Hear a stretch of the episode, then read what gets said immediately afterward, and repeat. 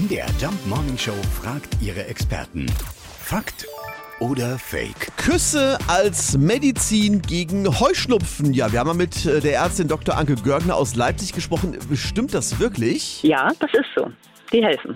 Es hat eine Studie gegeben, die gezeigt hat, dass das Allergiepotenzial nach Küssen deutlich sinkt. Man hat dazu drei Parameter äh, untersucht und zwar ist das das sogenannte IgE, also das ist ein Parameter, der anzeigt, wie hoch die Aktivität der Allergie ist. Man hat äh, auch nach den Helferzellen geguckt, nach den sogenannten TH1 und TH2-Zellen und schließlich und Endes hat man eben festgestellt, nach 30 Minuten wirklich intensiven Kuscheln und ähm, Küssen äh, sinkt tatsächlich die Anzahl der T-Helferzellen 2, also die entzündungsfördernden, die entzündungshemmenden TH1, die steigen und insgesamt fällt auch der IgE-Wert.